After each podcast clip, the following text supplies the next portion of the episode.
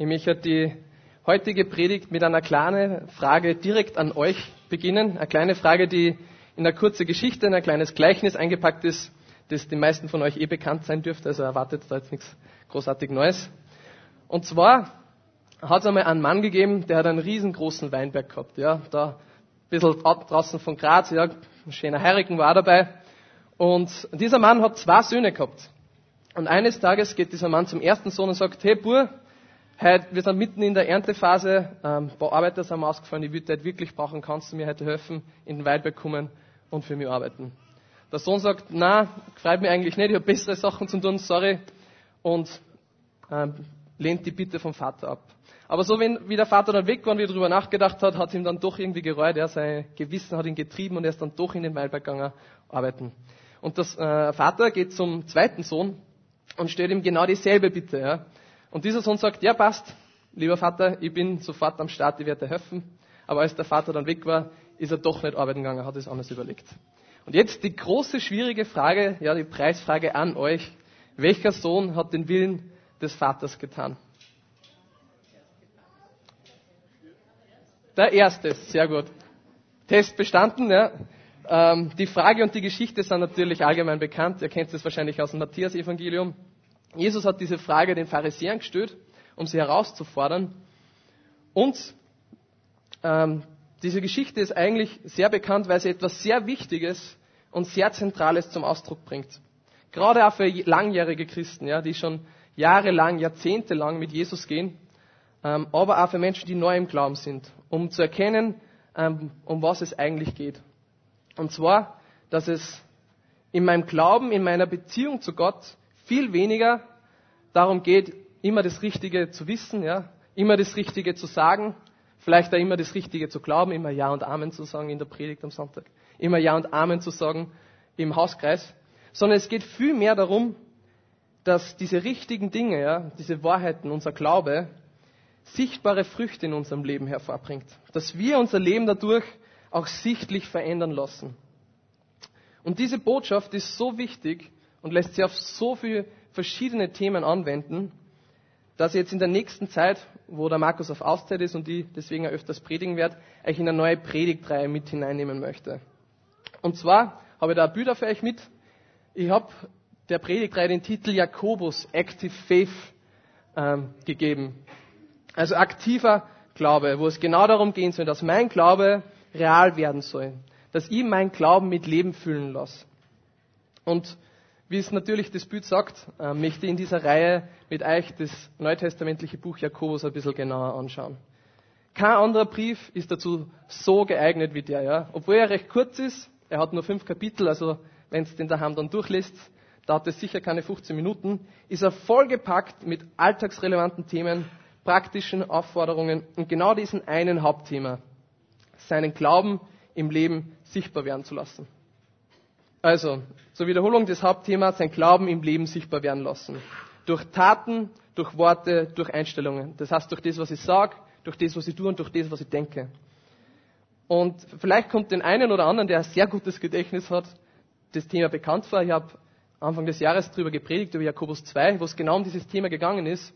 Und da möchte ich auch empfehlen, wenn ihr irgendwie nochmal einen neuen, coolen Einstieg in diese Reihe wollt, wenn ihr euch ein bisschen ähm, auffrischen wollt, um was es da eigentlich geht, dann kann ich euch das nur empfehlen, diese Predigt auf YouTube nochmal nachzuschauen. Sie hat geheißen: Zeig mir dein Leben und ich zeig dir, was du glaubst. Und da ist es genau um das gegangen, dass in unsere Taten sichtbar wird, woran wir im tiefsten Herzen glauben. Ja? Dass unsere Einstellungen, unsere Überzeugungen immer in unserem Handeln, in unserem Leben sichtbar werden. Wo äh, Jakobus diese provokante Aussage trifft: Glaube ohne Werke ist tot. Und ähm, ich werde immer genau auf diese Stelle eingehen, werde das Thema dann immer genau betrachten, weil es einfach eine unnötige Wiederholung wäre. Wen es interessiert, kann sich das nur mal ansehen. Aber bevor wir richtig einsteigen in unser erstes Thema heute, vielleicht noch ein paar Hintergrundinfos, die nicht schlecht wären zum Wissen zum Jakobusbrief. Ja? Wenn man sich in der Bibel immer ein ganzes Buch ansieht, ist es immer wichtig, ein paar Fakten im Kopf zu behalten. Wer ihn geschrieben hat zum Beispiel, an wen er gerichtet ist, aus welchem Kontext der Brief kommt, damit man die ganzen Aussagen und vielleicht da ab und zu schwierigen Botschaften richtig einordnen und auch richtig verstehen kann. Und die wichtigsten Infos finden wir gleich im ersten Vers. Die Texte werden euch auch äh, aufgezeigt. Ja, ähm, Jakobus eins, Vers eins, genau. Jakobus, Diener Gottes und des Herrn Jesus Christus, an die zwölf Stämme, die in der Fremde leben. Euch alle sende ich meinen Gruß. Also wie fast bei jedem Brief steht am Anfang gleich, wer ihn geschrieben hat und wen er ist. Und jetzt die große Frage, wer hat den geschrieben? Ja, nona nicht, der Jakobus. Aber die große Frage ist, welcher Jakobus?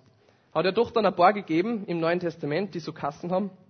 Es hat zum Beispiel einen Jünger gegeben, der so Kassen hat. Es hat einen Vater von einem Jünger gegeben, der so Kassen hat. Aber die sind alle nicht gemeint. Mit großer Wahrscheinlichkeit kann man davon ausgehen, dass dieser Brief von Jakobus, dem Halbbruder von Jesus, geschrieben worden ist. Vielleicht denken Sie jetzt, boah, was, Jesus hat Brüder gehabt? Ja, die Bibel ist da ganz klar, dass nachdem Jesus auf die Welt gekommen ist, Josef und Maria noch mehrere Kinder gehabt haben. Und das älteste dieser Kinder war der Jakobus. Und dieser Jakobus war eine sehr spannende Persönlichkeit. Er hat zuerst Jesus und seinen Anspruch als Messias abgelehnt, hat sich eher spöttisch darüber geäußert. Aber spätestens, als er dem auferstandenen Jesus persönlich begegnet ist, ist er zu einem feurigen Nachfolger geworden und ist dann später einer zu der wichtigsten Leitungspersonen der Jerusalemer Gemeinde, der ersten christlichen Gemeinde ähm, geworden. Und so stellt er sich im Brief als Diener Gottes vor. Ältere Übersetzungen schreiben Knecht Gottes, und das zeigt einfach, wie demütig Jakobus ist. Ja. Er kommt jetzt nicht her und sagt, hey, hört zu, ich bin der Boss, ich bin der Bruder von Jesus, ja, ich weiß, was Sache ist. Sondern er stellt sich selber als Diener, als Knecht hin. Und in seinem Brief werden wir immer wieder auf sehr krasse und sehr herausfordernde Aussagen treffen. Und dabei dürfen wir aber immer bedenken, dass Jakobus ein Mann war, der dafür bekannt war, dass er das, was er selber gepredigt hat, auch wirklich gelebt hat. Er war so bekannt dafür, dass, dass er aufrichtiges Leben geführt hat, dass er eigentlich in ganz Jerusalem und sogar unter seinen Feinden Jakobus der Gerechte genannt worden ist. Weil es ihm so ein Anliegen war, ein ehrliches Leben zu leben. Und eine zweite Sache, für die er bekannt war, war, dass er ein Mann des Gebets war. Er dürfte wahrscheinlich mehr Zeit auf seinen Knien als auf seinen Füßen verbracht haben, weil es wird uns berichtet, dass seine Knie so hart und verformt waren wie die Hufe von Kamele. Und es war bekannt, dass er jeden Tag stundenlang im, im Tempel war und Fürbitte für sein eigenes Volk, für das jüdische Volk geleistet hat. Das heißt, wir haben es hier also nicht mit einem überheblichen Moralapostel zu tun, der nur mit dem Finger auf andere zeigt, sondern mit einem Mann, der leidenschaftlich brennt für Jesus und der, dem es so ein großes Anliegen ist, dass er selbst und alle seine Glaubensgeschwister immer mehr ein Leben führen, das geheiligt ist, das Gott gefällt.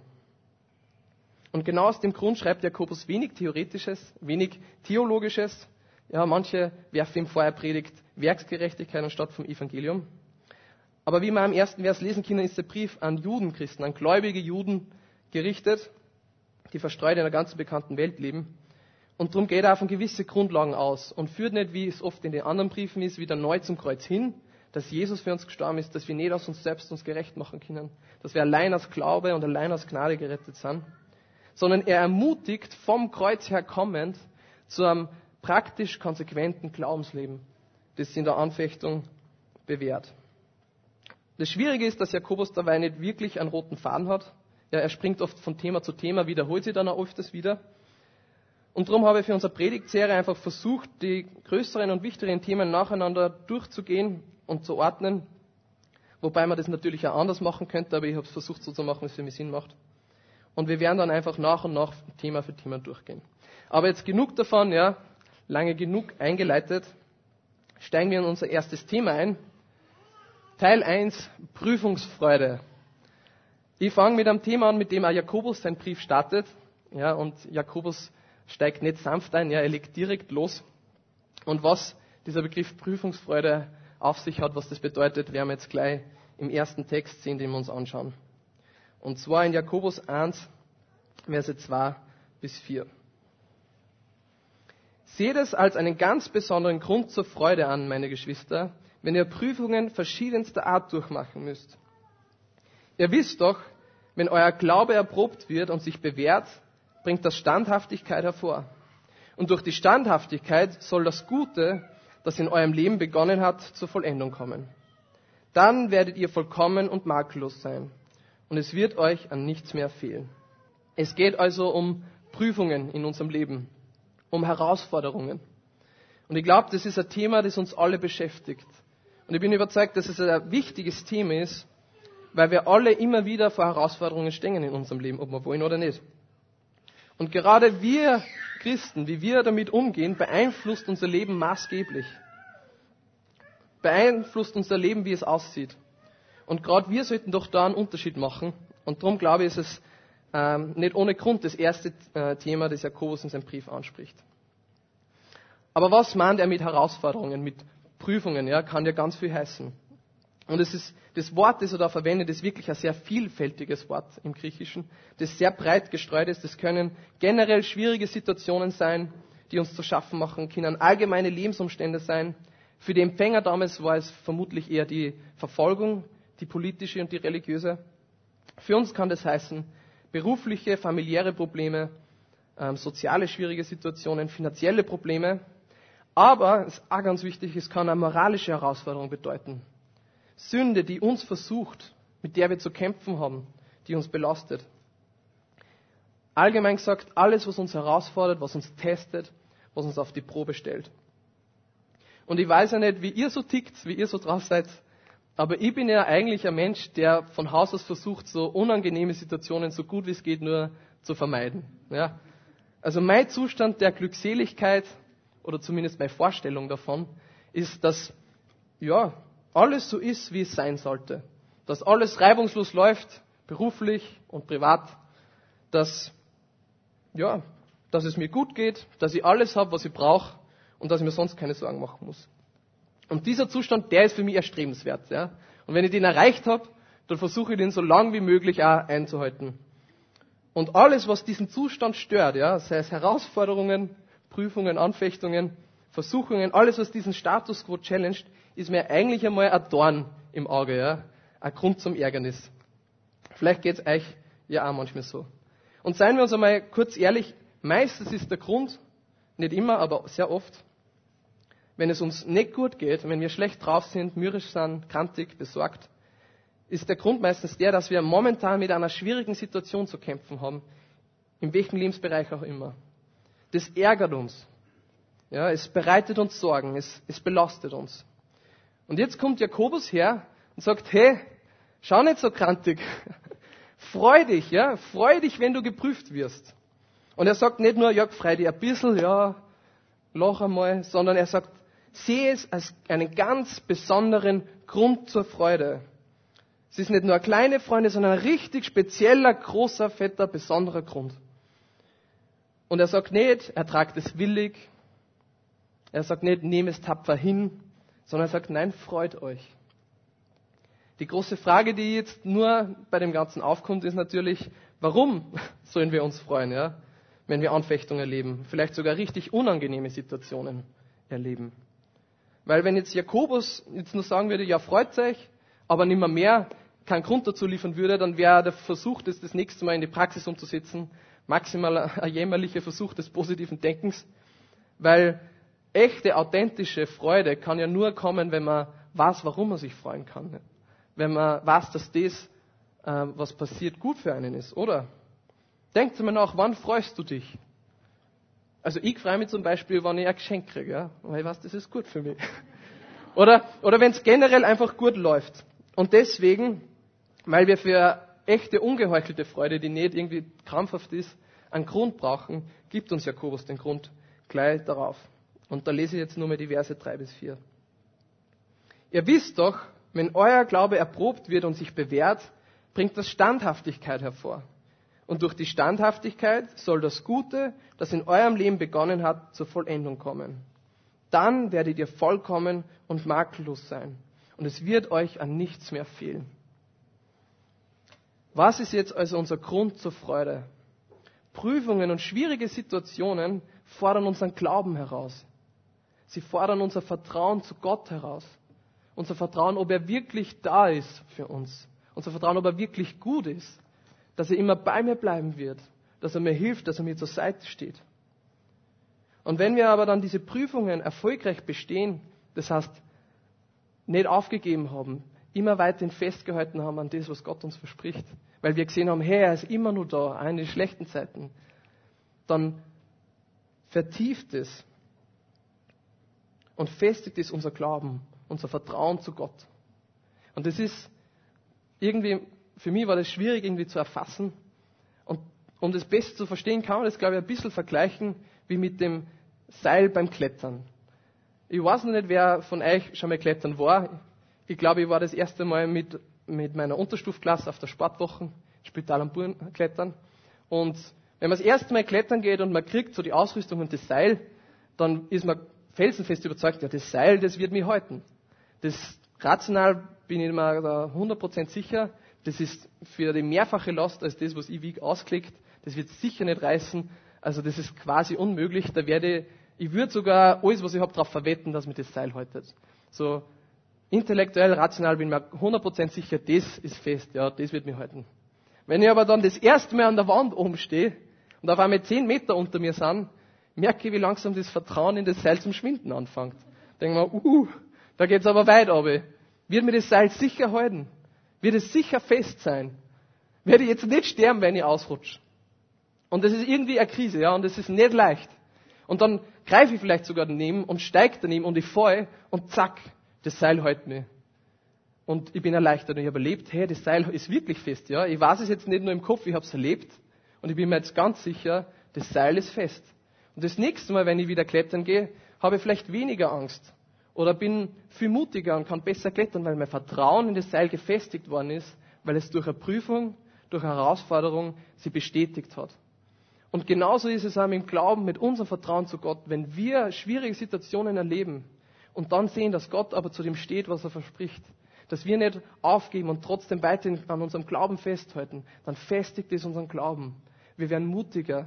Wir, ver, wir fangen auf einmal an, nicht nur im Kopf, sondern im Herzen, Gott zu vertrauen, das, was er uns verspricht, das, was er für uns hat. Und seine Wahrheiten werden dadurch realer in unserem Leben.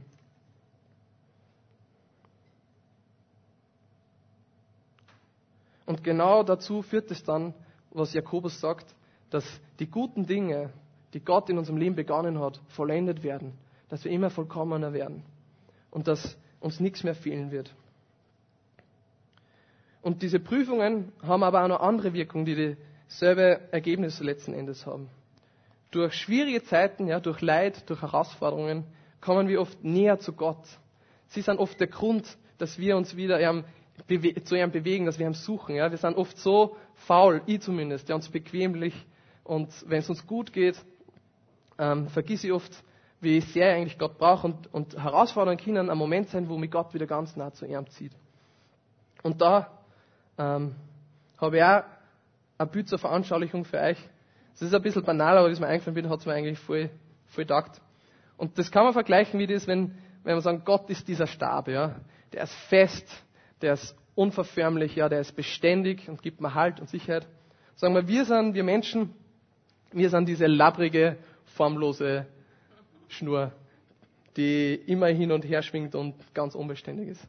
Und wenn wir jetzt Christen werden, ja, durch das, dass wir an Jesus glauben, wird dieser, diese Trennung zwischen Gott und uns Menschen überwunden und wir fangen an, uns an Gott zu hängen, ja, ihm nah zu sein und, und, und Halt geben zu lassen von ihm. Aber zu Beginn ist es irgendwie nur ganz locker und unsicher. Ja. Wir werden nur versucht von unserem alten Leben, es hat doch manchmal ganz cool ausgeschaut, ja, wir haben nur Zweifel, wir sind uns oft unsicher und sind deswegen nicht ganz so fest bei Gott. Und wenn dann irgendwas in Bewegung kommt, rutschen wir irgendwie ganz schnell wieder weg von ihm.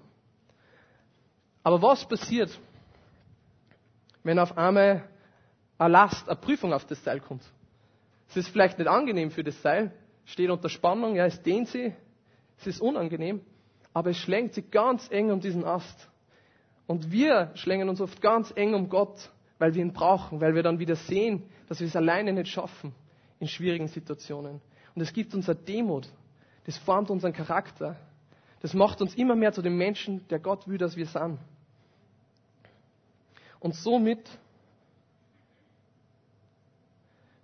führen Herausforderungen dazu, dass das Gute, das uns im Leben bereits durch Gott begonnen hat, immer mehr zur Vollendung kommt.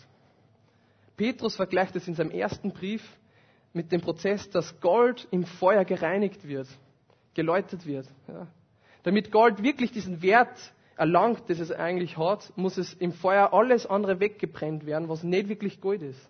Und genau diese Parallele zieht Petrus auch genau zu schwierigen Situationen, zu Herausforderungen. die brauchen wir, damit alles weggebrannt wird, was nicht wertvoll ist, dass unser Glaube wirklich rein und wunderbar werden kann. Mit anderen Worten, wir dürfen uns über Prüfungen in unserem Leben wirklich freuen, weil Gott sie verwendet, uns immer mehr zu der Person zu machen und zu formen, die wir eigentlich sein sollten. Und so schräg es klingt, Herausforderungen in unserem Leben sind das Tor zur geistlichen und charakterlichen Tiefe und Reife. Und die Bibel ist voll mit Beispielen dafür. Josef wäre vermutlich für immer ein arroganter Hirtensohn geblieben, wenn er nicht die schwerste Zeit seines Lebens als Sklave in Ägypten erlebt hätte. Mose hat zuerst vierzig Jahre in der Verbannung leben müssen, bevor er bereit war, seine Rolle als Leiter von Israel auf sich zu nehmen.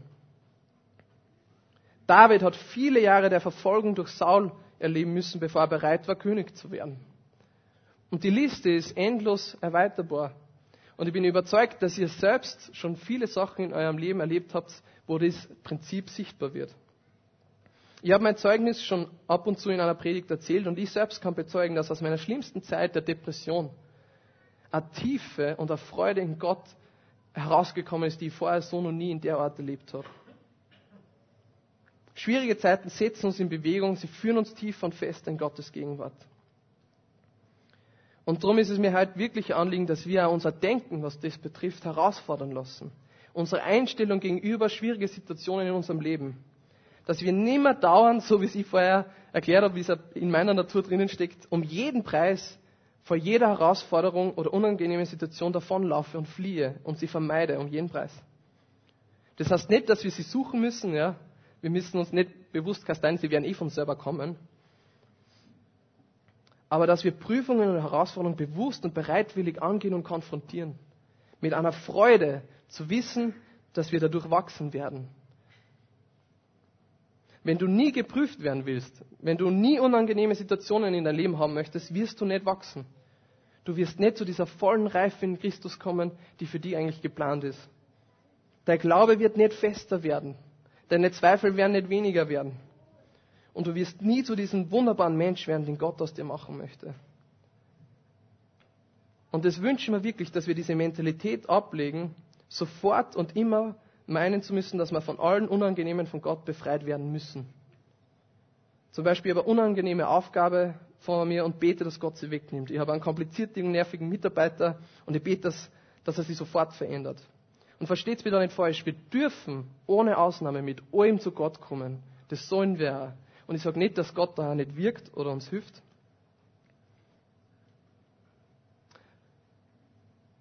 Aber wenn wir nicht im Innersten überzeugt sind, dass Gott diese Herausforderung in unser Leben für uns zum Guten verwenden kann. Wenn wir ihnen nicht mit einer positiven Einstellung, mit Freude begegnen, werden wir nicht richtig damit umgehen. Wenn wir immer denken, dass, ich, dass Christsein bedeutet, dass Gott mich immer sofort von jeder Last befreit, dann werde ich, wenn sie dann da sind und auf einmal nicht weggehen und ich durchgehen muss, ähm, depressiv, ich werde ängstlich, ich werde aufgeben und ich werde eben nicht in meinem Glauben wachsen. Und ich erlebe es wirklich oft, dass, es, dass Leute denken, dass es bedeutet, Christ zu sein, dass mich Gott ab jetzt sofort und immer von jeder Schwierigkeit befreien wird. Jedes Problem in Luft auslö- auflösen wird und vielleicht sogar jede Krankheit auf der Stelle heilen muss. Und ich weiß, das ist ein kontroverses Thema, vielleicht denken da aber anders wie ich. Aber so wie ich die Bibel verstehe, verspricht Gott uns das nicht, solange wir hier auf der Erde leben. Und das wäre auch nicht immer gut für mich. Aber das, was er mir verspricht, ist, dass er mir alles zum Besten dienen lassen wird, wie es in Römer steht. Dass er immer bei mir sein wird, bis ans Ende der Erde, wie Jesus selbst in Matthäus sagt. Dass egal wie schwierig die Situation wird und sie ist, er mir in keine Prüfung führen wird, die nicht durch seine Kraft bewältigbar ist, wie es im ersten Korinther heißt. Und ich glaube, das sollten wir nicht ignorieren, das sollten wir realisieren. Dass das ganze Neue Testament voll ist mit Stellen, dass wir mit Leid konfrontiert sein werden. Dass wir Schwierigkeiten haben werden, dass wir geprüft und herausgefordert werden.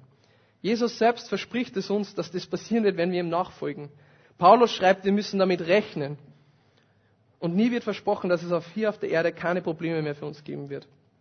Aber jedes Mal steht geschrieben, dass Gott uns Kraft geben wird. Beständig zu sein und die Probe siegreich zu bestehen. Und es wird uns versprochen, dass es letzten Endes dazu führen wird, dass wir gereinigt werden. Wie das Gold im Feuer. Und deswegen ist es ein Grund zur Freude. Ja? Das ist nicht so, oh na, schlechte Nachricht. Das ist ein wichtiger Teil, damit wir in unserem Wesen Jesus immer ähnlicher werden. Und es ist ein, es kann ein leuchtendes Beispiel sein, was für Hoffnung, was für Freude Gott geben kann. Wer von euch kennt Hudson Taylor? Ja, doch relativ bekannt. Hudson Taylor war einer der ersten christlichen Missionare in China, die, der mit dem Evangelium, also der fast das ganze Land mit dem Evangelium erreicht hat. Und wer seine Geschichte kennt, weiß, dass er ein schweres Leben gehabt hat. Der hat so unglaublich viele Schicksalsschläge und Nöte erleiden müssen, gemeinsam mit seiner Frau. Und als eben am, ähm, Hudson Taylors Frau am Ende ihres Lebens blind war, ist völlig blind und ziemlich schwer krank wurde und viel leiden hat müssen, hat man sich immer wieder gefragt, wie Gott das denn zulassen kann, nachdem sie so treu und so lange Gott gedient hat mit ihrem Mann. Und für sie war das überhaupt kein Problem. Alles, was sie drauf gesagt hat, war, ah, Gott gibt meinem Charakter nur seinen letzten Schliff. Was für ein leuchtendes Beispiel, was für Unabhängigkeit von der Situation, wenn ich so gefestigt in meinem Vertrauen zu Gott sein kann, dass egal was auf mich zukommt, ich immer nur Freude habe. Da war kein Zeichen von Verbitterung, kein innerlicher Schmerz, kein Gott, warum hast du mich verlassen? Sondern ein tiefes Vertrauen, dass Gott gut ist und alles in ihrem Leben zu ihrem Besten dienen lassen wird. Ah, die schmerzvollen Erfahrungen. Was für Zeugnis würden wir für diese Welt sein, wenn wir mit dieser Einstellung den Herausforderungen im Alltag begegnen, mit dieser Freude. Weil wir wissen, wir haben was viel Wertvolleres. Meine Seele ist heil, meine Seele ist gerettet. Ich kenne den, der mich geschaffen hat. Und das, was auf mich zukommt, sehe ich als Freude, dass daran mein Charakter wachsen kann und dass ich selbst als Person gereinigt werde und geheiligt werde. Kommen wir zu unserer zweiten Stelle, wo Jakobus das Thema vertieft. Und zwar auch wieder im ersten Kapitel, Verse zwölf bis siebzehn. Glücklich zu preisen ist der, der standhaft bleibt, wenn sein Glaube auf die Probe gestellt wird. Denn nachdem er sich bewährt hat, wird er als Siegeskranz das ewige Leben erhalten, wie der Herr es denen zugesagt hat, die ihn lieben. Doch wenn jemand in Versuchung gerät, Böses zu tun, soll er nicht sagen, es ist Gott, der mich in Versuchung führt. Denn so wenig Gott selbst zu etwas Bösem verführt werden kann, so wenig verführt er seinerseits jemanden dazu. Nein, wenn jemand in Versuchung gerät, ist es seine eigene Begierde, die ihn reizt und in die Falle lockt. Nachdem die Begierde dann schwanger geworden ist, bringt sie die Sünde zur Welt. Die Sünde aber, wenn sie ausgewachsen ist, gebiert den Tod. Macht euch nichts vor, meine lieben Geschwister. Von oben kommen nur gute Gaben und nur vollkommene Geschenke. Sie kommen vom Schöpfer der Gestirne, der sich nicht ändert und bei dem es keinen Wechsel von Licht zu Finsternis gibt. Der erste Teil dieses Textes, Vers zwölf, ist quasi äh, eine Wiederholung unserer ersten Textstelle. Nur, dass Jakobus hier nochmal extra unterstreicht, dass unser ganzes Leben hier auf der Erde, unser Glaube geprüft werden wird. Und dass das, worauf wir hinsehen, ja, was uns Hoffnung gibt, was uns auch Kraft gibt, eben ähm, die Sachen auf uns zu nehmen, das ewige Leben der Himmel sein wird, wo wir unsere Belohnung empfangen werden. Dieser Fokus, dass dort dann wirklich all diese Versprechen, die ich vorher gesagt habe, dann wirklich eintreten werden, wo es wirklich kein Leid mehr geben wird, wo es keine Prüfung mehr geben wird.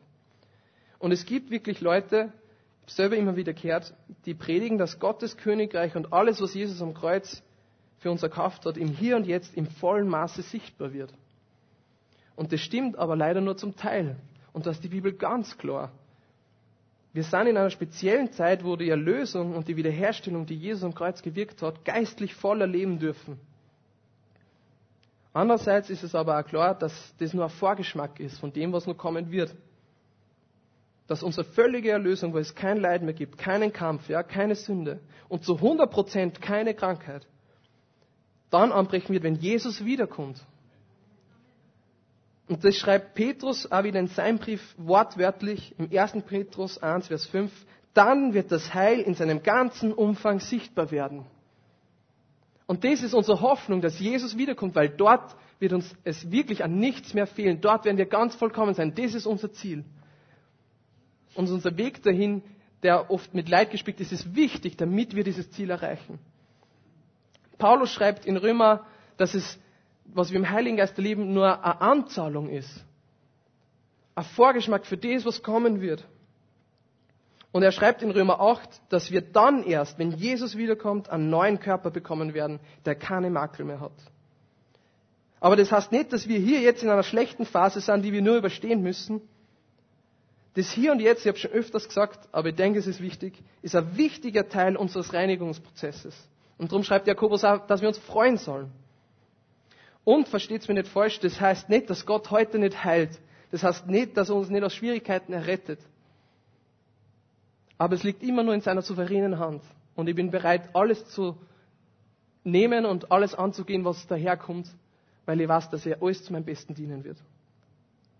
Und um hier kein falsches Bild von Gott zu bekommen, ist es Jakobus ganz wichtig, dann im zweiten Teil des Textes nochmal klarzustellen, dass Gott uns nicht zum Bösen verführt und von ihm nur gute Sachen kommen. Und darum ist es also wichtig, den Unterschied zwischen einer Prüfung und einer Versuchung zu verstehen. Eine Prüfung hat den Sinn, jemanden zu testen. Ja? Man testet jemanden mit der Hoffnung, dass er den Test besteht, dass er lernt dadurch. Man hat die Motivation, dass der andere dadurch weiterkommt, dass er wächst. Gott testet uns. Er prüft uns. Er möchte, dass wir wachsen. Er möchte, dass wir weiterkommen, dass wir nicht stehen bleiben. Er prüft unseren Glauben, damit wir wachsen. Und im Gegensatz dazu versucht man jemanden mit der Hoffnung, dass er scheitern wird an der Versuchung. Man versucht jemanden etwas zu tun, was er eigentlich nicht tun möchte. Und der Teufel, der versucht uns. Der will, dass wir scheitern.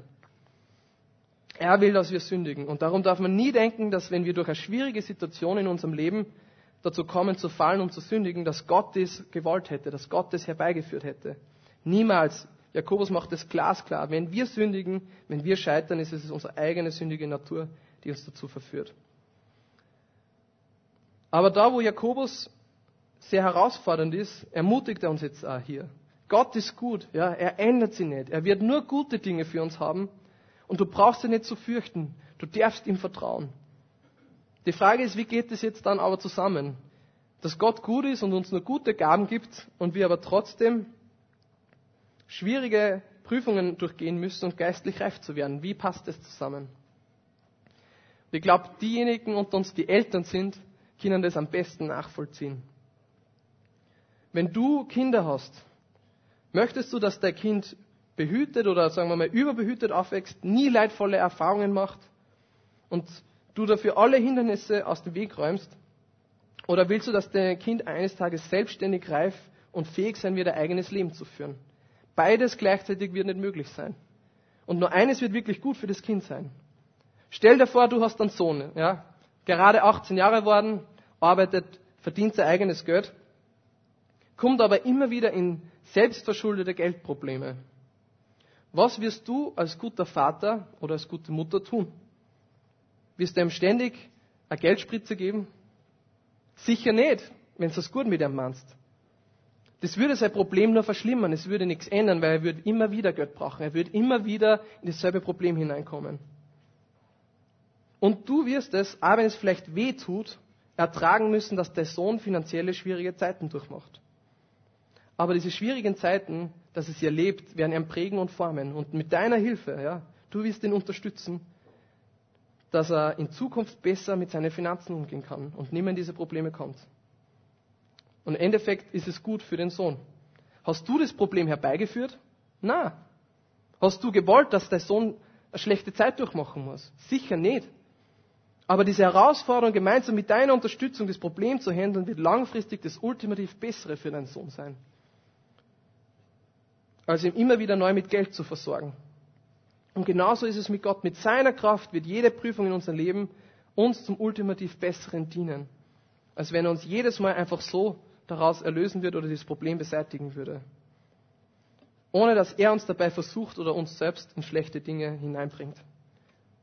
Gott ist gut. Wir brauchen uns nicht zu fürchten. Wir brauchen uns nicht zu sorgen. Wir müssen nicht Angst haben, dass er da oben ähm, ja, schlechte Dinge bringt, sondern wir dürfen vertrauen, dass auch durch leidvolle Erfahrungen er das, nur das Beste für uns möchte. Und er wird es uns ergeben. Kommen wir zu unserer letzten Stelle, in Jakobus fünf, sieben bis elf. Haltet nun also geduldig aus, Geschwister, bis der Herr wiederkommt. Denkt an den Bauern, der darauf wartet, dass auf seinem Land die kostbare Ernte heranreift.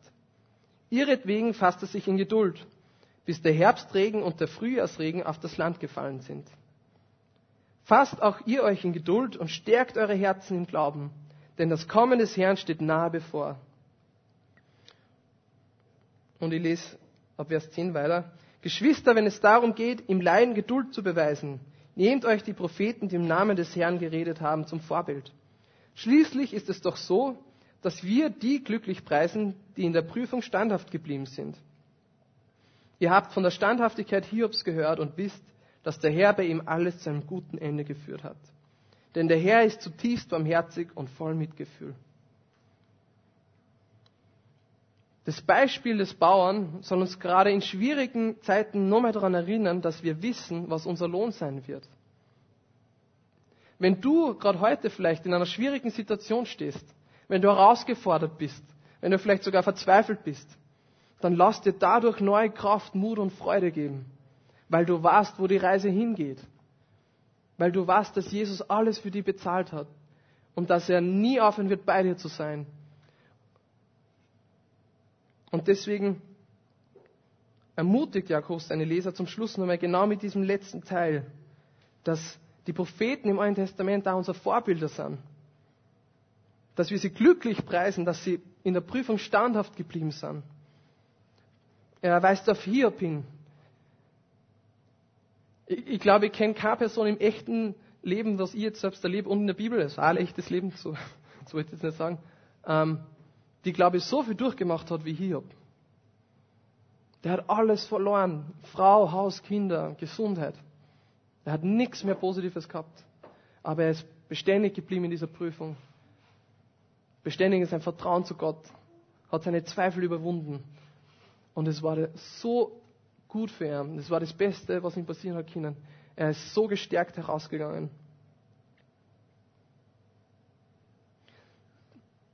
Durch diese Vorbilder dürfen wir erkennen, dass trotz der Schwierigkeiten Gott alles zum guten Ende führen wird. Und genau dieses Versprechen darfst du dir heute selber persönlich auch mitnehmen. Egal wie groß deine Probleme vielleicht gerade sind. Gib nicht auf, ja. Halte fest an Gott, an dem Glauben, an dem Vertrauen zu ihm.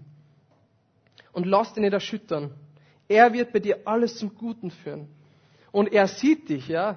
Er kennt dich.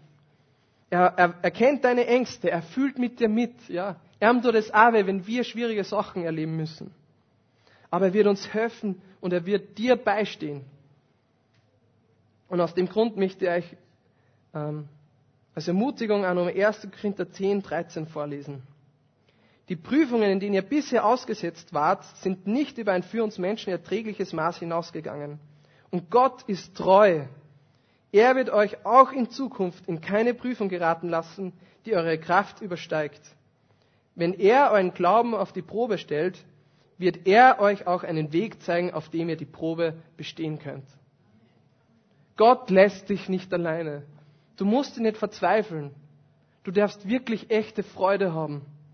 Es gibt keine hoffnungslosen Fälle. Es gibt keine Situation, wo Gott dir nicht beistehen kann und dir die Kraft geben kann, erfolgreich zu sein in dieser Situation.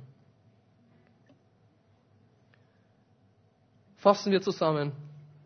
Wir haben heute gelernt, dass wir uns über Prüfungen in unserem Leben wirklich freuen dürfen, weil sie unseren Glauben festigen, weil sie unseren Charakter stärken, unsere Beziehung zu Gott vertiefen und wachsen lassen.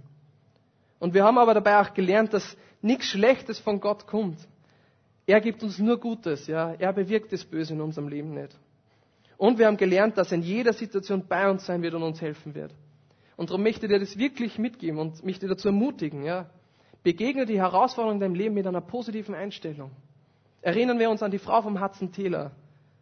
Dieses tiefe Vertrauen, dass komme was wolle, Gott es mir zum Besten dienen lassen wird und ich dadurch wachsen darf.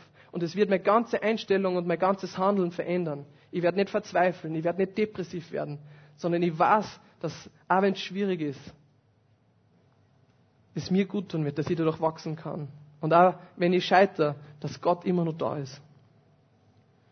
Und in dem Sinne möchte ich euch ermutigen, lasst euch an Glauben aktiv werden, wie es in unserer Reihe heißt.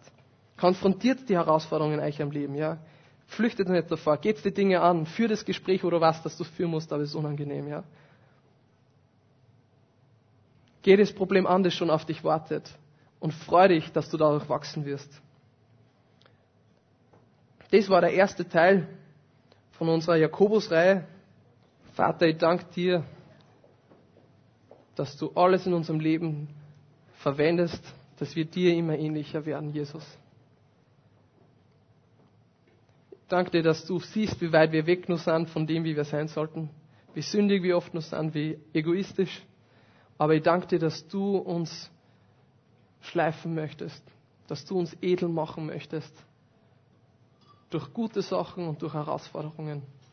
Und ich bete einfach für uns alle als Gemeinde, dass wir die Prüfungen, die auf uns zukommen, dass sie uns nicht verzagen, sondern dass wir uns freuen darauf. Dass wir uns von dir Kraft geben lassen, dass wir uns ausrichten lassen auf das, was kommen wird und dass das unsere Hoffnung ist. Und ich bete für jeden, der gerade schwierige Situationen durchmacht. Ich bete für jede, ja, für jede Prüfung, die in irgendeinem Leben von uns gerade steht, dass du